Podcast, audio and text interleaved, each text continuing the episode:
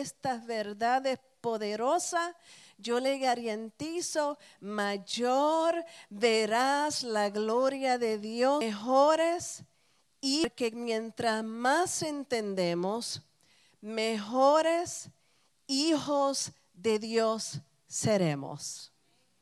Padre, te honramos y te bendecimos por este precioso momento. Gracias porque somos tus hijos. Gracias por el sacrificio de la cruz. Gracias porque juntamente, Señor, fuimos resucitados contigo. Gracias, Señor, porque hoy somos copartícipes coherederos de toda la herencia del Hijo y que la disfrutamos en este tiempo presente. Gracias Señor por los códigos del reino.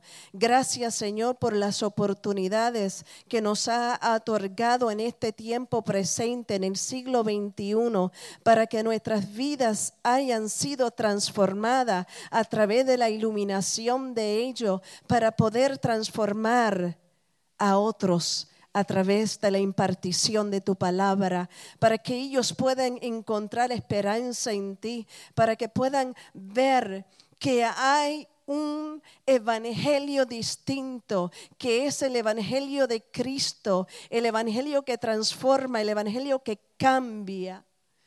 Gracias Señor, porque es a través de ese evangelio que cada día deseamos vivir y impartir solo de Cristo, de lo que hemos recibido, y que cada día podemos entender que fuimos llamados para impartir de ti, para impartir de tu fruto, de impartir tu esencia, que respiremos tu esencia en todo lo que hagamos, que respiremos tu esencia, Señor amado Gracias Jesús. Voy a hacer todo lo posible de, terminar y, realmente el, miércoles pasado tuvimos un momento precioso. Eh, hablamos, voy a dar un pequeño resumen para aquellos que no estuvieron aquí. Eh, estábamos hablando de Romanos capítulo 16 verso 25 al 27. Y vamos a leer esos versos nuevamente.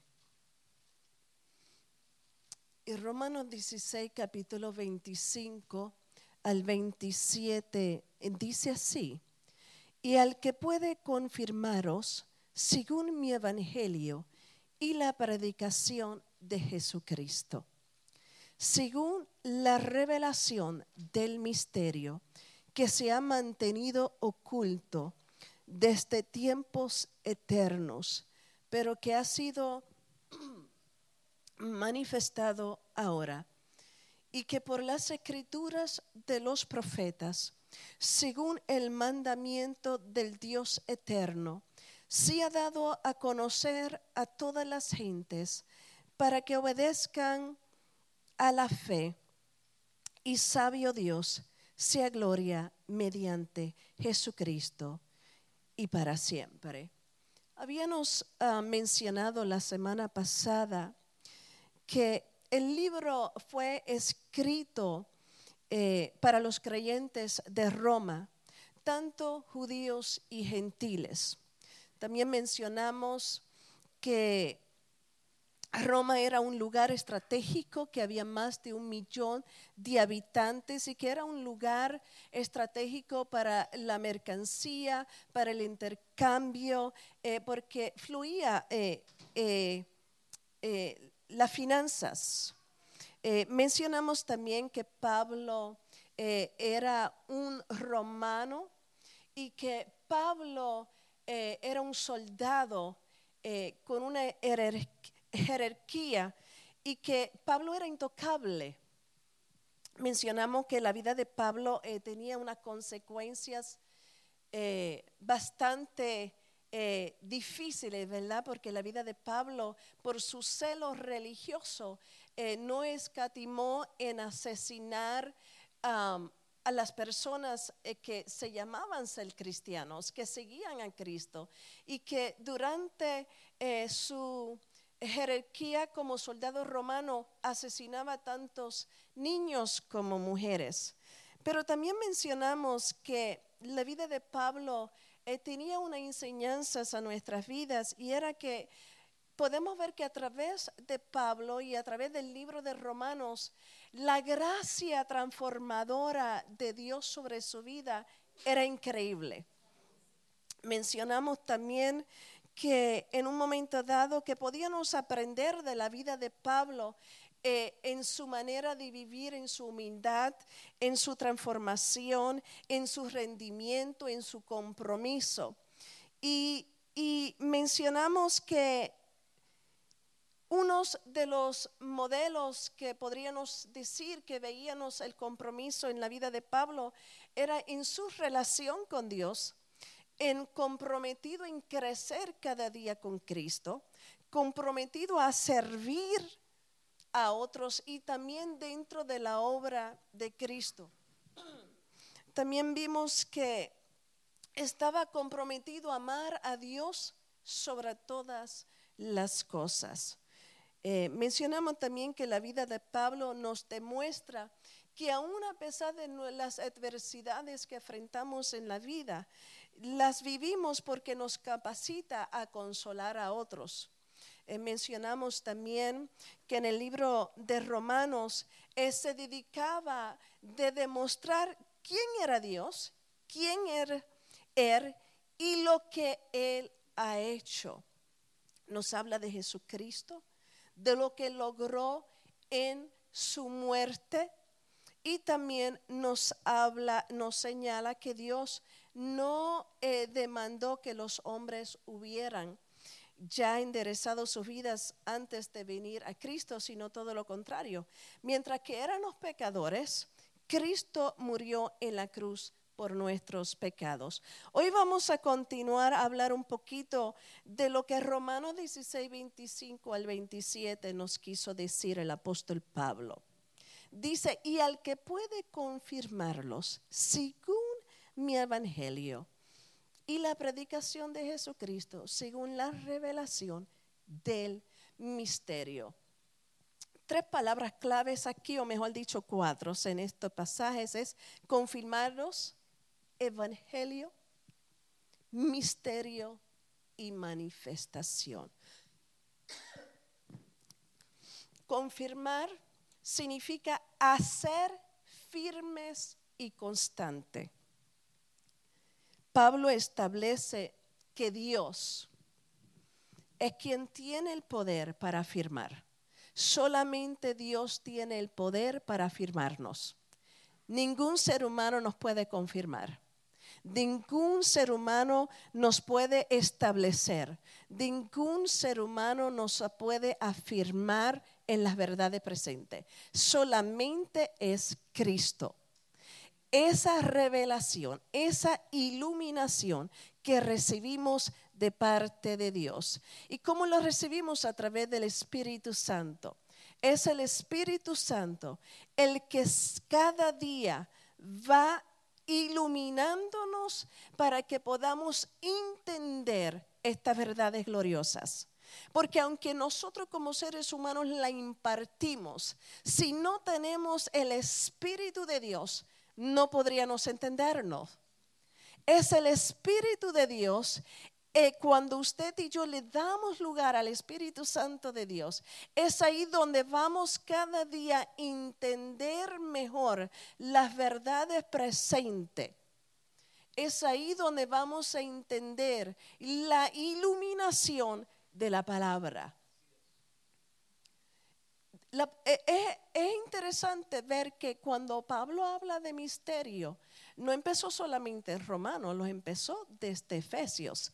Eh, cuando yo eh, miro el libro de Efesios, va muy de la mano con el libro de Romanos. Es interesante ver tantas similitudes en estos libros y cómo Pablo en cada libro enfatizaba el misterio El misterio que en un momento dado estuvo oculto, pero ahora estaba siendo revelado. Cuando hablamos de misterio, estamos diciendo en la palabra del griego, masterión. Y habla de cosa escondida o secreta, no evidente a la comprensión. No evidente a la comprensión. Más claro no puede hablar, ¿verdad? Solamente es evidente cuando el Espíritu Santo de Dios nos lo revela. Un misterio es algo que estaba oculto, que se guardaba en secreto y que no se sabía dado a conocer a los hombres en generaciones anteriores. En esta casa se nos ha enseñado que desde Génesis el misterio se estaba viendo, pero en forma de figuras, en forma de sombras y, tipos, ¿verdad que sí? Hoy en día eh, nosotros tenemos un, un pasaje claro de todo esto, pero aquellos hombres seguían creyendo, aunque todo lo que conocían era a través de sombras, figuras y tipos.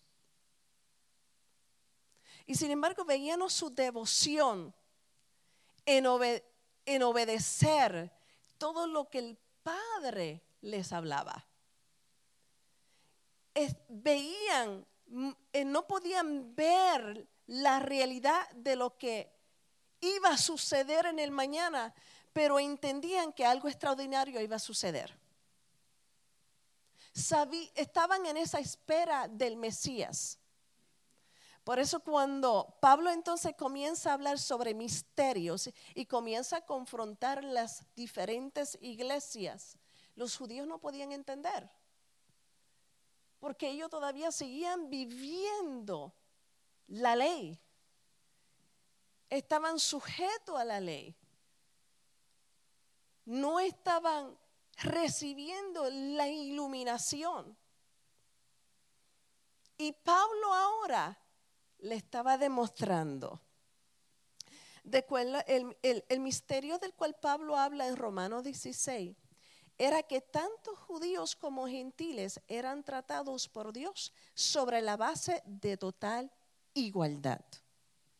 Y que al creer en Cristo serían unidos en un cuerpo con el propósito de mostrar las excelencias de aquel que los llamó de las tinieblas a su luz admirable.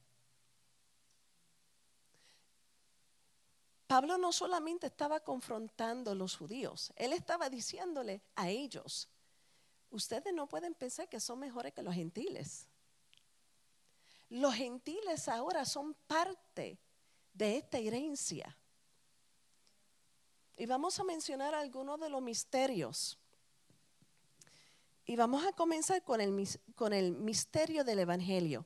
Efesios 6, 19 dice, oren también por mí para que Dios me dé las palabras que debo decir y para que pueda hablar con valor y dar así a conocer el designio secreto de Dios contenido en el Evangelio. En Romanos 1.1, Pablo dice lo siguiente, Pablo, siervo de Jesucristo, llamado a ser apóstol, apartado para el Evangelio de Dios. Romanos 1.1. Sin embargo, en Romanos 16, 25, vemos ahí como estos dos versos, eh, en los que estaban aquí la semana pasada, les dije que leyeran Romanos 1 y Romanos 16. ¿Y por qué les pedí que leyeran esto, es para que ustedes vieran cómo Pablo comenzó el capítulo 1, así también está terminando el capítulo 16. ¿Sabe? Él estaba enfatizando unos mensajes tanto en el capítulo 1 como en el capítulo 16. Estaba recordándole a la iglesia de Roma la importancia de lo que era el Evangelio. Romanos 16, 25, dice, y el que puede confirmarlo según mi Evangelio. Primero, el misterio del reino es el Evangelio. ¿Qué evangelio estaba hablando Pablo? Las buenas nuevas de la salvación. Por la gracia, la salvación de la gracia, dada gratuitamente a todos aquellos que creen en Cristo. No solamente a, a todo aquel que conocía de Cristo, pero que este mensaje que estaba escondido antes, ahora se le estaba siendo revelado a través del Evangelio. Porque en ese Evangelio Pablo ahora tenía la oportunidad de predicar las buenas nuevas a todo aquel que se encontraba con él. Pablo no podía callar lo que él había recibido. Era imposible Pablo contener todo eso que estaba dentro. Porque lo que había recibido había transformado su vida. Lo que había recibido había cambiado su mentalidad. Lo que había recibido, él entendía que lo que él recibió, él tenía que impartirlo a los demás. Todos nosotros hemos sido llamados a exponer las buenas nuevas del Evangelio. Un Evangelio que transforma vidas. Un Evangelio que transforma familias. Un Evangelio que transforma personas que en un momento dado se encuentran sin esperanza, pero hoy se dan de cuenta que el Evangelio de la gracia le da esperanza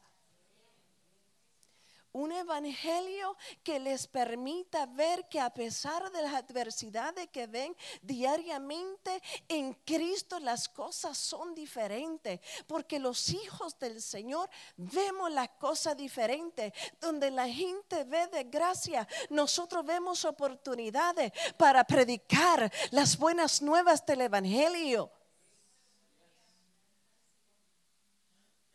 Pero hay que tener una mentalidad distinta. Las adversidades son oportunidades. Las adversidades que vienen a nuestra vida tienen el propósito de sacar de nosotros lo mejor que está dentro de nosotros. Porque déjame decirle que si no hay adversidades, usted no puede saber verdaderamente quién usted es en Cristo Jesús. Porque es ahí donde usted verdaderamente va a saber a dónde estás afirmada, a dónde estás confirmado, a dónde estás establecido. Si estás entendiendo la verdad presente presente o no la estás entendiendo. Pablo en un momento dado se quejó delante del Señor y el Señor le dijo, bástate de mi gracia. En estos días yo tuve que entender esa palabra mejor. encejada en casa desde el sábado sin poder trabajar ni nada. Y hoy que preparé todo anoche, pues yo dije, me voy a ir a trabajar, no dormí nada en toda la noche. Yo dije, Señor, el descanso es forzado, donde me he dedicado solamente a sacar tiempo para mí, que casi siempre cuando estoy enferma mayormente aprovecho a lavar, cocino, hago, limpio la casa, pero esta vez no he hecho nada solo descansar, a leer. Porque a veces estamos tan afanados que no nos alimentamos adecuadamente. El trabajo nunca se va a ir, siempre va a estar ahí. Y la manera de que usted pueda entender estas verdades es sacar ese espacio que nadie se lo puede robar. Dije la semana pasada que mientras más conoces de la palabra, mejor conocerás tu identidad en Cristo.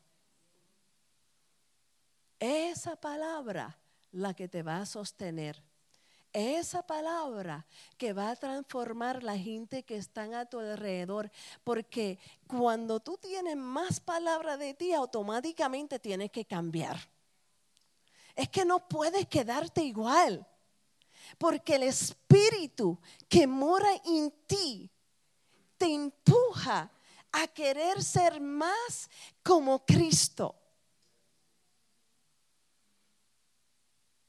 Es esas buenas palabras. A veces nosotros pensamos que es solamente predicar, Pero la realidad es que la mejor manera de predicar es tu testimonio.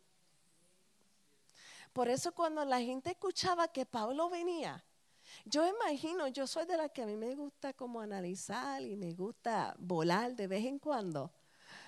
Yo imagino que cuando la gente se enteraron que Pablo llegaba a las aldeas, aquella gente que conocían el Saulo, decían, espérate, hay que escondernos.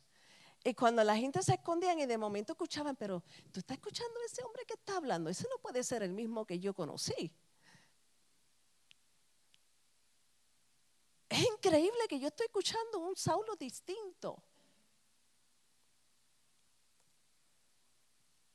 Lo que él estaba impartiendo era tan poderoso que era imposible que la gente se quedaran en sus casas.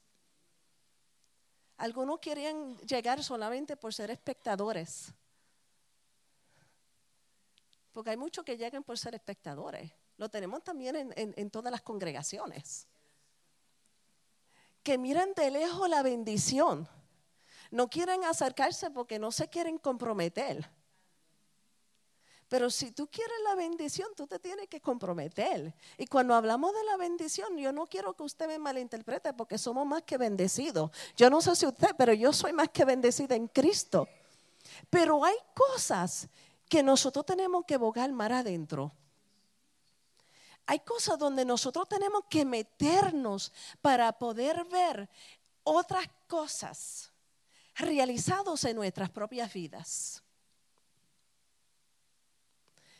Hay ministerios, y no sé por qué estoy entrando en este tema, hay ministerios que no se desarrollan, no porque Dios no los ha llamado. Es que simplemente no quieren comprometerse, no quieren el reto, no quieren el sacrificio, no quieren llorar de vez en cuando.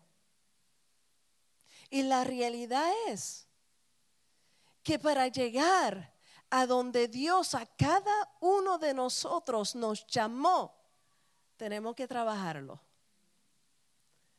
Usted no puede esperar un cheque en su casa sentado en su casa. Usted tiene que trabajarlo. Si usted tiene meta, usted tiene que trabajar para esas metas. Vamos a seguir porque están calladitos otra vez. El Evangelio no es lo que predicamos, sino a quién predicamos. ¿A quién? Ningún hombre o mujer ha predicado jamás el Evangelio que no haya sido impactado porque ha predicado de Cristo. Cristo es la base de todas las cosas. Él es el principio, Él es el final. Sin Él no hay ningún base.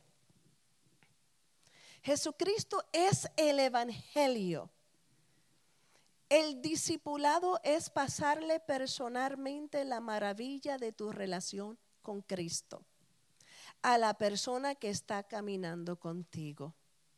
No se trata tanto de impartir disciplinas espirituales, más bien es familiarizarse con una persona, con Jesucristo, al que amas y que se ve en tu diario vivir. Que sea evidente. Por eso es triste cuando escuchas personas que dicen, pero yo no puedo creer que esa persona existe en la misma congregación que existe usted. ¿Qué pasó aquí? Es que no ha sido transformado.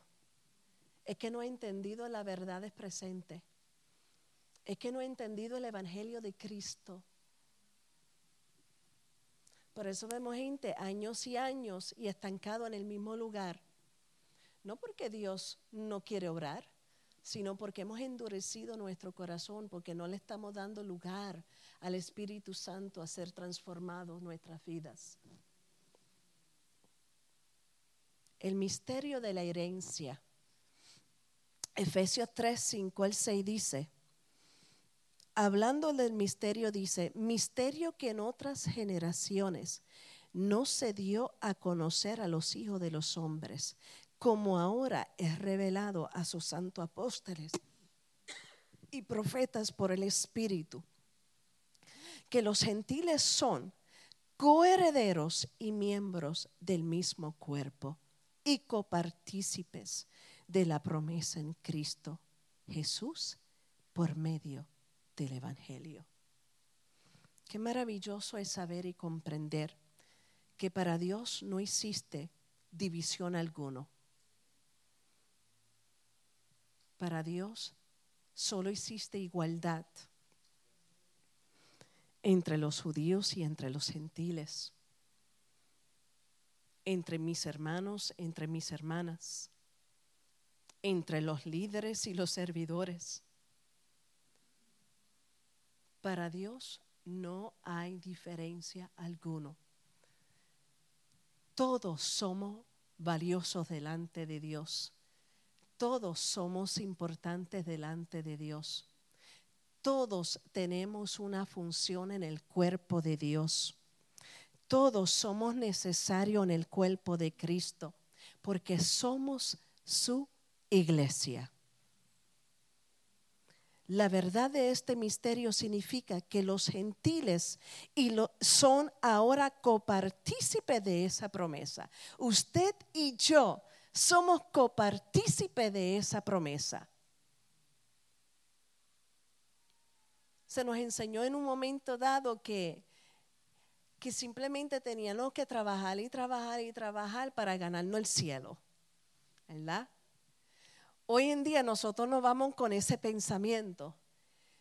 Hoy trabajamos disfrutando de la bendición que somos salvos, que somos copartícipes, que somos correderos con Cristo Jesús, que podemos disfrutar de la herencia aquí en la tierra, que podemos disfrutar del reino de Dios, porque está establecido en cada uno de nuestros corazones. Y cuando la iglesia se une, y la iglesia adora al Señor, la plenitud de Dios se manifiesta en cada uno de nosotros.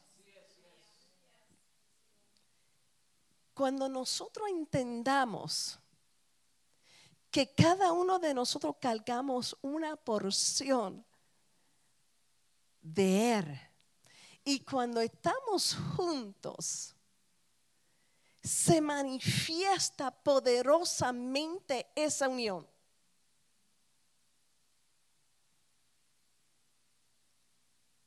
Se manifiesta en tu adoración, se manifiesta en la comprensión, se manifiesta en nuestros dones, se manifiesta eh, amando a los demás.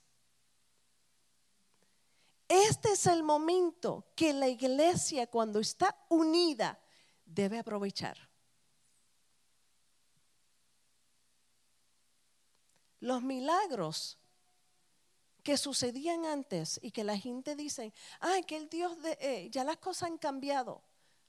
Las cosas no han cambiado. Es nuestra actitud que ha cambiado. Hoy en día tenemos que pagarle a la gente para que adoren a Dios. Ya no entramos con esa reverencia como solíamos entrar. Porque estamos tan enfocados en tantas cosas y tantas y tantas cosas. Hay principios que nunca se van a cambiar, que son bíblicas. Principios que permanecen. Es aquí donde cada uno de nosotros entregamos esa porción en, el cuerpo.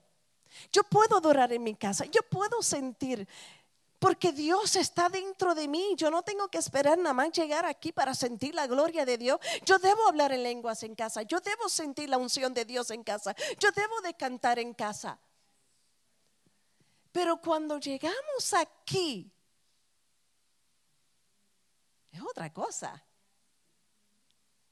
Porque yo estoy conectada con mi hermano, yo estoy conectada con mi hermana. Y cada uno de nosotros cargamos un poco de esa porción, de esa plenitud de Cristo.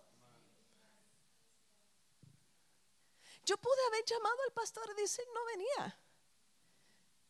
Pero ¿sabe que algo me decía? No, Nancy. Esta es tu responsabilidad. No cancele. Y estoy que estoy sudando de tanto pastilla que me tomé antes de llegar aquí.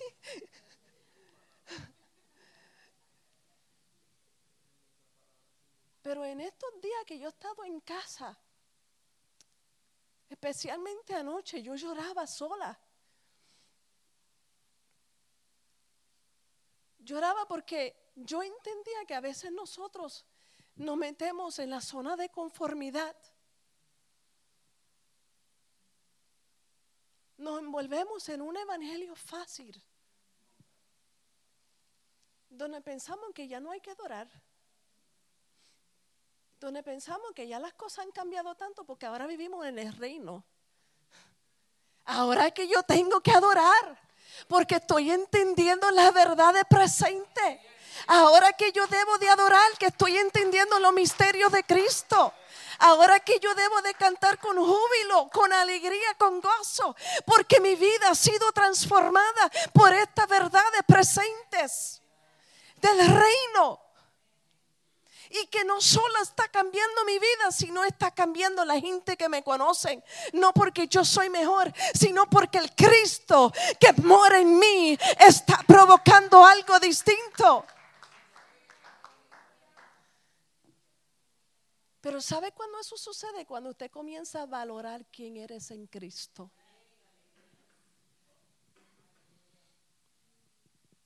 Porque cuando tú no te amas lo suficiente, te da lo mismo una cosa a la otra.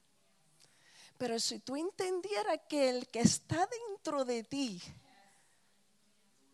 lo es todo, que te amado con encima de esas imperfecciones, que no te amó desde el momento que viniste el Señor porque yo vine hace treinta y pico de años y las mejores vidas las estoy disfrutando en los últimos siete. No es los años que tú llevas en el Evangelio. Es los años que tú estás entendiendo quién eres en Cristo Jesús.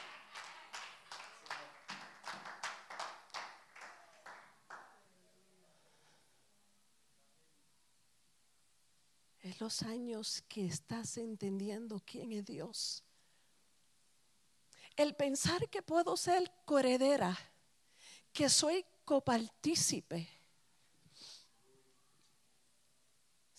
Si, de verdad nos sentaron y entendieron lo que significa eso, pensaríamos diferente. Yo le doy gracias a Dios por esta muñequita que está aquí, que desde que llegó aquí siempre me está empujando. Y nunca se me olvida cuando la primera vez me dijo, hoy yo te puedo ver que estás viviendo Cristo, que estás disfrutando de Cristo, que ha dado un cambio terrible. ¿Y sabe qué? Le doy gracias a Dios por ello. Y digo que lo que me queda de vida se lo quiero dedicar al Señor. Pero quiero dedicárselo de una manera en que otros puedan disfrutar de lo que tengo.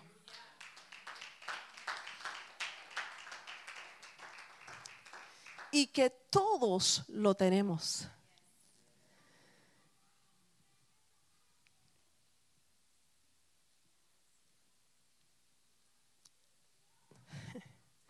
Es por medio del Evangelio donde todos los hombres tienen una posición equivalente en Jesús. Este es el mismo evangelio de cual Pablo es un siervo. Debido al don de la gracia que se le ha dado a él por la obra del poder de Dios. Hubo un escritor llamado Wood, dijo la siguiente palabra sobre el apóstol Pablo. Dijo, Pablo dice que él es un ministro. Por ese título de servicio, no de exaltación. En la, literatura, en la literatura clásica de la antigua Grecia, el ministro, que significa daikonos, es un mesero que siempre está a la orden de sus clientes. Mira el término que estaba utilizando Pablo. Él estaba diciendo, no soy de título ya. Yo soy ahora un siervo que estoy pendiente a los clientes, que estoy pendiente ahora a todo lo que yo les sirvo. Cuando tú vas a un restaurante, el mesero, puede usted decir lo que diga, usted siempre tiene la razón. Pablo, como ya estaba siendo transformado, ya la vida de Pablo había cambiado, el lenguaje había cambiado, su caminar había cambiado. Ya no le importaban los títulos, ni le importaba la posición de jerarquía que solía tener. Ahora lo que le importaba era el título de Jesucristo en él. En él, impartir solo a otros. Y aunque yo estoy seguro que se enfrentó con gente que le dijeron, pero ¿quién te crees tú que eres ahora? Después de todo lo que tú hiciste, ahora tú eres un siervo de Cristo. Qué bueno por la gracia de Cristo. ¿ah? Por eso David dijo en un momento dado, prefiero caer en las manos de un Dios vivo antes de las manos de los hombres. Porque nosotros tenemos la mala, eh, la intención de siempre mirar las cosas negativas.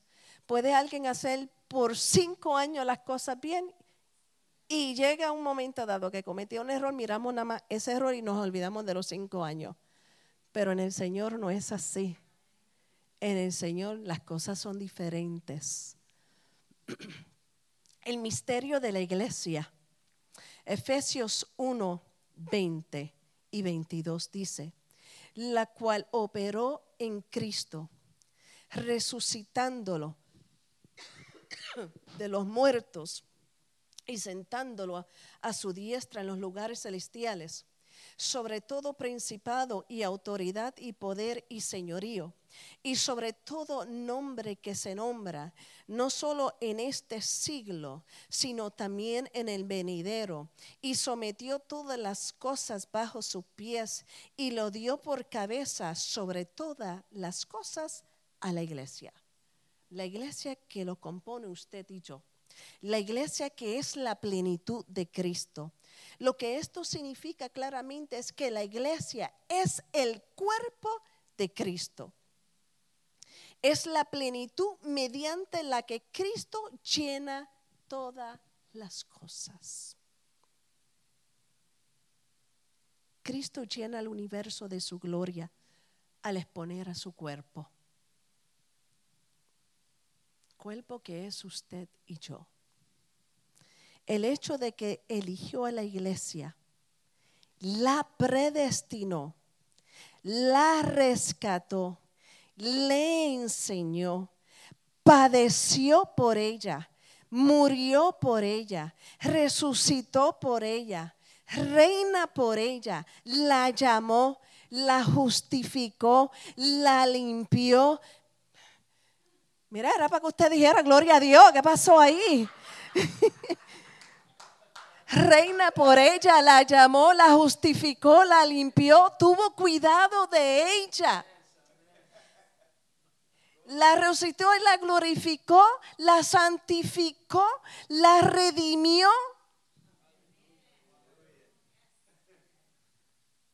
Te eligió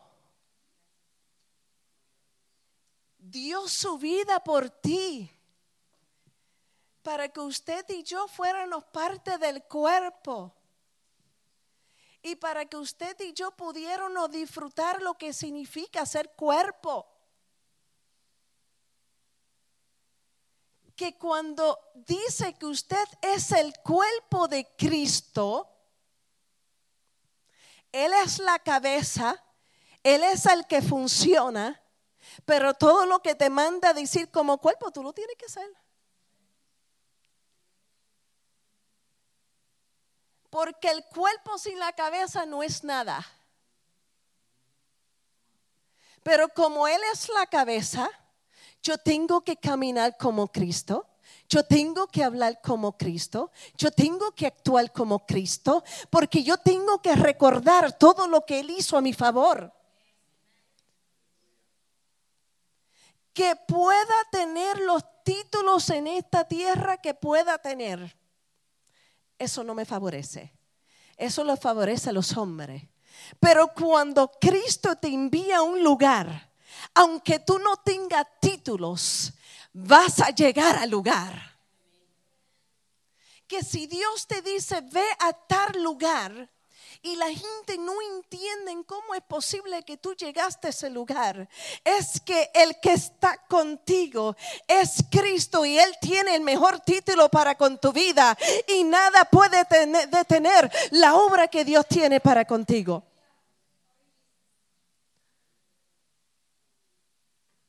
Los títulos son buenos nada más para aquí la tierra para hacer unas funciones. Pero aún con títulos hay puertas que se cierran. Pero como Cristo es el mejor título, no hay diablo que pueda cerrar una puerta que ya Dios tiene para contigo. La iglesia del Señor tiene todas las puertas abiertas. La iglesia del Señor tiene que entender que es tiempo de posicionarnos en los lugares que debemos posicionarnos. No debemos tener miedo al sistema gubernamental, no debemos tenerle miedo al sistema educativo. Es ahí donde se debe levantar una generación empoderada que enseñe a nuestros, estudiantes, que enseñen con amor, que enseñe con pasión, que cambie la mentalidad de los jóvenes que están levantándose hoy en día.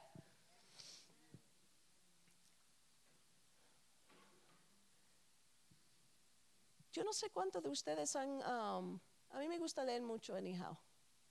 Eh, en Puerto Rico recientemente eh, quisieron nuevamente eh, introducir unos libros a, primer grado. Los libros tenían todas las intenciones de, de mostrar a nuestros niños los diferentes tipos de géneros de familia. Y, damos gracias a Dios por, porque se, se, ha levantado verdaderamente ministros competentes de la palabra que están entendiendo que nosotros tenemos que tomar terreno nuevamente. Mira, si nosotros miramos, eh, eh, cuando la mujer quería eh, comenzar a votar, y todo comenzó en, en 1917, hubo mujeres que murieron, miles de mujeres que murieron simplemente porque querían votar. Tenían una fe, una convicción de que ellas tenían unos derechos. En aquel entonces las mujeres no podían tener sus hijos. Eh, eh, los esposos, si se separaban, el esposo tenía el derecho con los hijos. Pues hubo una mujer que se levantó en 1923 y dijo, espérate, esto no puede ser así simplemente porque él es hombre.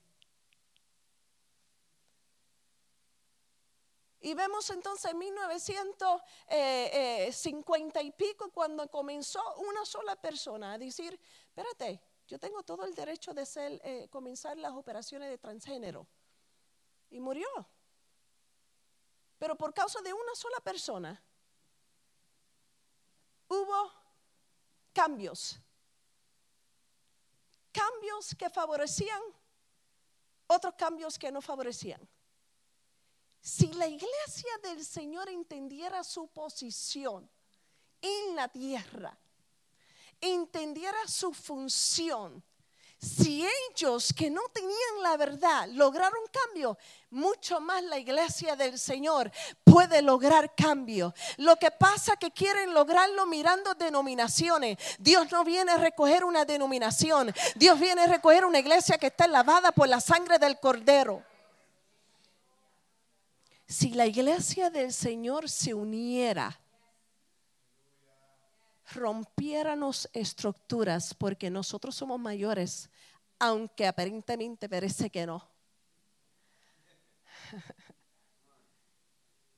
Lo que pasa es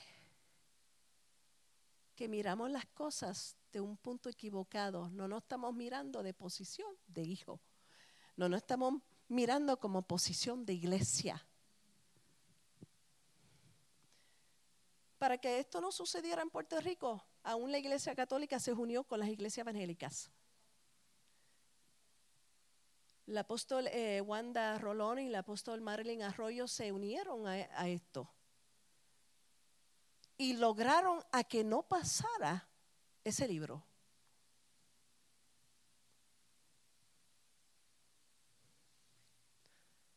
Porque dejaron a un lado las divisiones, las divisiones y se unieron como una iglesia. Eso es lo que Dios quiere que nosotros hagamos. No mire la dominación de la persona. Mira al Cristo que tú posees. Porque el Cristo que tú poseas puede cambiar la vida de esa persona a la verdad presente.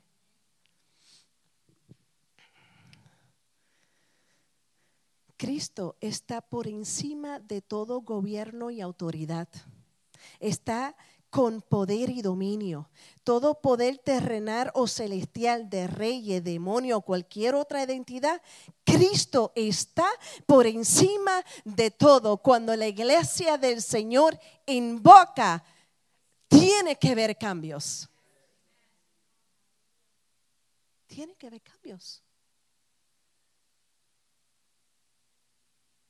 Hoy podemos ver con más claridad. Hoy podemos comprender. Y cada día debemos ejercer más nuestra autoridad en Cristo. Ay, ya se me está acabando y eso que yo dije que no podía casi hablar. ya se me acabó el tiempo, dame, dame cinco minutos más para terminar por lo menos con este. El misterio de la unión entre Cristo y su iglesia. Colosenses 1, 26 y 27. El misterio que había estado oculto desde los siglos y edades pero que ahora ha sido manifestado a sus santos, a quienes Dios quiso dar a conocer la riqueza de la gloria de este misterio entre los gentiles, que es Cristo en vosotros, la esperanza de gloria.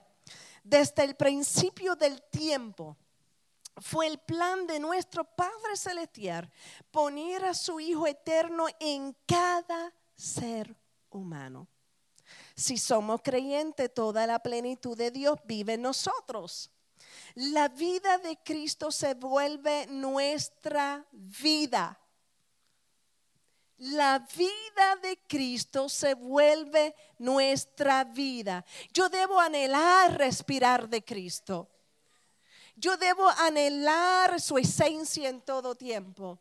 Yo debo anhelar cada día ser más como Cristo. Yo debo anhelar que la naturaleza adémica que puede todavía quedar un jatro que se muere por una vez y por todas, para que la naturaleza del postre Adán sea el que domine en todo tiempo. Cuando Cristo vive en nosotros, Él trae todo el recurso divino consigo mismo cada vez que enfrentamos una necesidad, la cubrimos con la presencia del Señor crucificado. Porque ya sabemos que nuestras necesidades ya están cubiertas en Cristo Jesús. Yo tengo que creerlo. Yo tengo que entender que soy más que bendecida yo tengo que entender que Dios tiene el orden para todo, que Dios tiene el control en todas las cosas. Cuando Dios nos invita a que nos involucremos en su obra, Él ya ha puesto a su Hijo en nosotros para que podamos llevar a cabo su voluntad. No depende de tus recursos. Depende de los recursos de Cristo. Y no estoy diciendo que no te eduques, no estoy diciendo que no busque información, no estoy diciendo que no te vayas preparando. Lo que estoy diciéndote es que puedes tener todos los recursos, pero si Cristo no es el recurso primordial, te cuelgas. Cristo es el recurso primordial. El ser discipulado es mucho más que adquirir conocimiento y memorizar versículos. Es aprender a darle a Jesucristo el acceso total a nuestras vidas. Que yo pueda entender que ahora ya estoy muerta y que vive Cristo en mí, que me traspasó de las tinieblas a la luz admirable con un propósito divino es a través de Él que yo existo. Él solo y es el único Dios del cielo, el único Rey de gloria, el Padre eterno. Fue manifestado en carne como una persona humana con el único propósito de rescatar a la humanidad del pecado y de la muerte. Él lo dio todo para que usted y yo tuviéramos acceso total.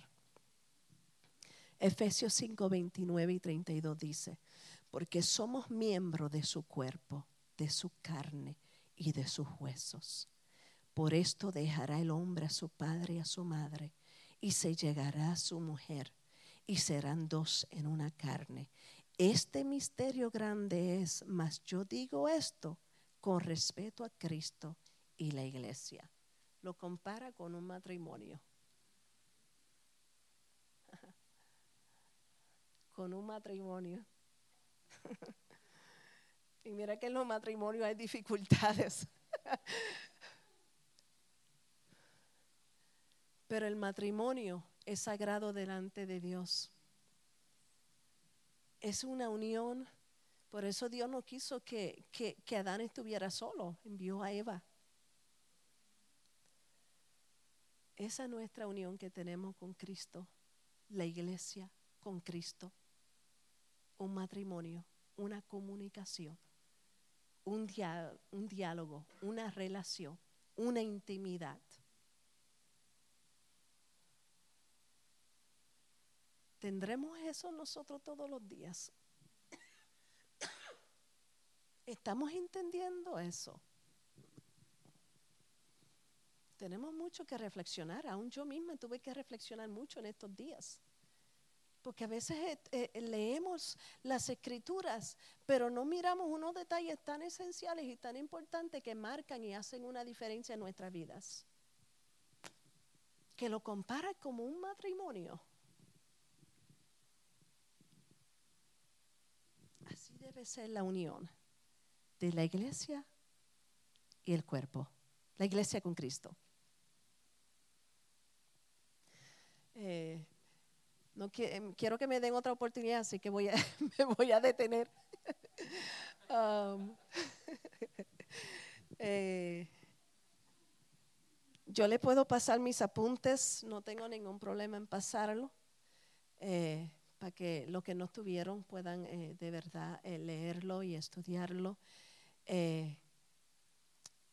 sí, una cosa que yo quiero que usted se lleve de esto primordialmente es valórase ámase. Entienda quién es Cristo en su vida. Entienda todo lo que Él hizo para que usted y yo fuéramos copartícipes y correderos de esta verdad maravillosa. De usted es la iglesia y que Él es la cabeza. Y si Él te miró para que usted fuera parte de la iglesia, imagínese el valor que usted tiene para Él. Él conoce todo lo que hay en ti. Y aún así, desde lo eterno, predestinó en que usted fuera parte de esta maravillosa reforma del reino de Dios en este siglo que transformará las generaciones suyas y las generaciones mías.